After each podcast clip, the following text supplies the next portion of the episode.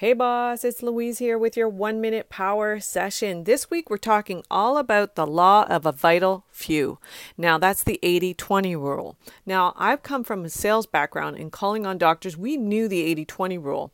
What I discovered recently was that not everyone doing sales has been aware of the Pareto's law. You see, some people who have to sell every day haven't necessarily been exposed to sales training that you can get at that corporate level. Companies will spend tens of thousands of dollars on training um, per year. I made an assumption the other day when I was mentioning the 80 20 rule to a solopreneur.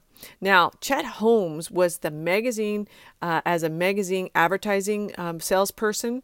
And when he was in this space, he applied the 80 20 rule to his sales p- position. Now, he found that there were only about 100 companies who did the majority of the actual um, ads per the magazine space that he was in. And what he did was he focused all his efforts on getting them, these 100 different companies, to switch to his magazine. And he coined the term later the Dream 100. So, this is how he became so successful.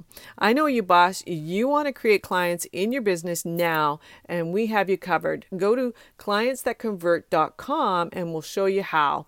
Thanks so much for listening. Bye for now.